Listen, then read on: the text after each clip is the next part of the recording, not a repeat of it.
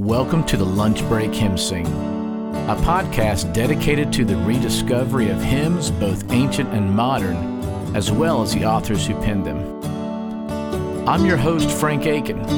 Thank you for tuning in, and if you like the content of this podcast, please make sure to follow and subscribe for future episodes.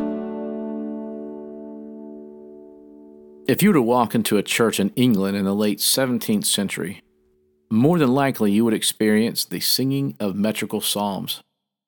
Of the most well known psalters of its day was the Sternhold and Hopkins Psalter. It was such a popular psalter that many churchgoers would have it bound to their Geneva Bibles, the Bible that predates the King James Version by over 50 years. Young Isaac Watts would attend such a church and would sing such psalms. There was something about these arrangements that did not sit well with him. He came to the conclusion that, quote, such words are entirely wanting in the dignity and beauty that should characterize every part of a Christian service, end quote. His father challenged him to come up with something better, and that he did.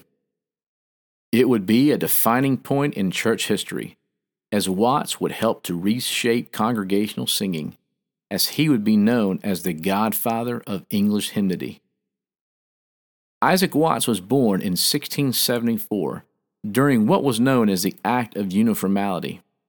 This was an act which prescribed the form of public worship and prayer to the established Church of England to be in accordance with the rites and ceremonies of the Book of Common Prayer. Certain clergymen who refused to take the oath were ejected from their homes and became known as dissenters. Watt's father was among those who refused to take that oath and was in prison when Isaac was born. 1688 was a year known in the history of England as the Glorious Revolution, where William of Orange invaded England. In 1689, with the passage of the Toleration Act, nonconformists such as the Watts family were free to meet openly with their congregations. This time really shaped Isaac spiritually.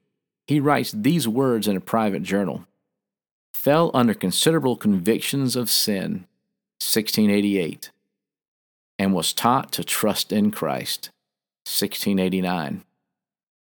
Watts began writing poetry at a young age and completed much of his hymn writing, with the exception of his treatment of the Psalms, by the time he was 21 years of age it would be another 10 years before he would publish his work. But in 1707, he finally published his collection of hymns called Hymns and Spiritual Songs, totaling 365 writings. The hymns were not well received at first, mainly due to the church's long tradition of singing only the metrical psalms. Still, over a short time, these hymns gained in their popularity Watt's main writing style was a four line verse in common, short, or long meter. His hymns spoke to the common man as they were written in a language that they could understand. He even published a children's hymnal that was titled Divine Songs Attempted in Easy Language for the Use of Children. Finally, in 1719, he had finished his work on the Psalms simply titled The Psalms of David Imitated in the Language of the New Testament and Applied to the Christian State and Worship. In his own words, here was his reasoning behind this work.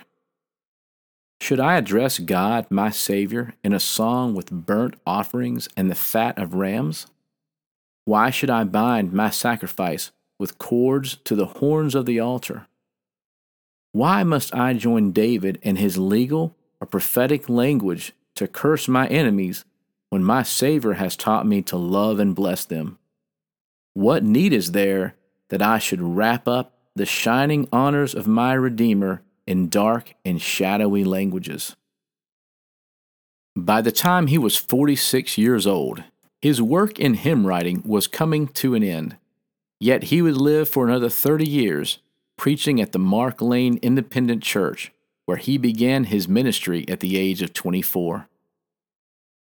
He died on November 25, 1748, and will be remembered for hymns such as Joy to the World, O God, our help in ages past, When I survey the wondrous cross, and Alas, and did my Savior bleed, written in 1707, to which a chorus and tune were added by Ralph Erskine Hudson.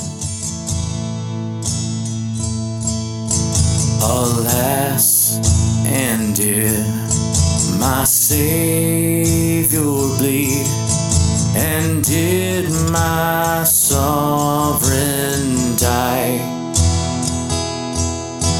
Would he devote that sacred head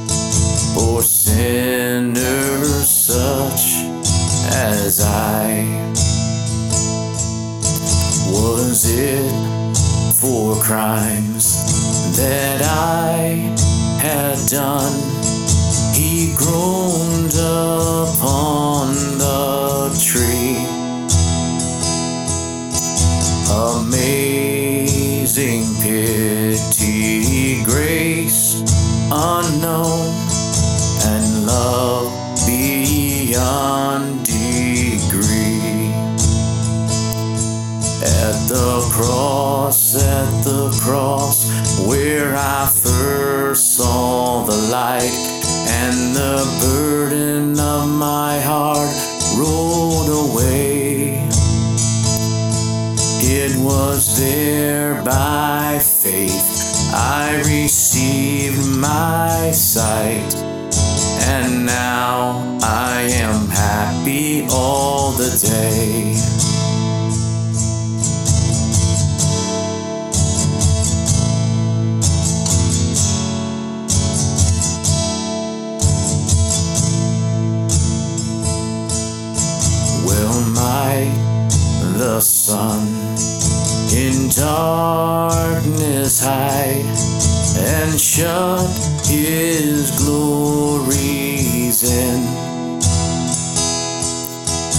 When Christ, the mighty Maker, died for man, the creature's sin.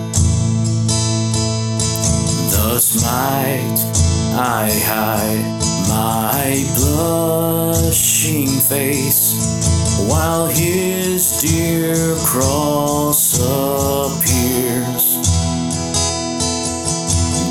Dissolve my heart in thankfulness and melt my eyes to tears. At the cross, at the cross, where I first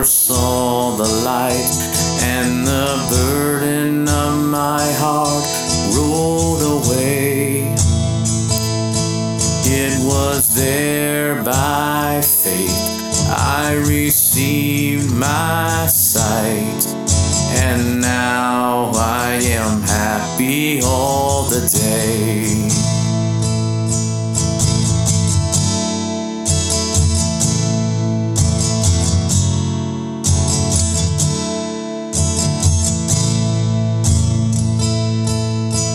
but drops of grief can ne'er repay the debt of love I owe. Dear Lord, I give myself away. Tis all that I can do. At the cross, at the cross, where I first saw the light, and the burden of my heart rolled away. It was there by faith I received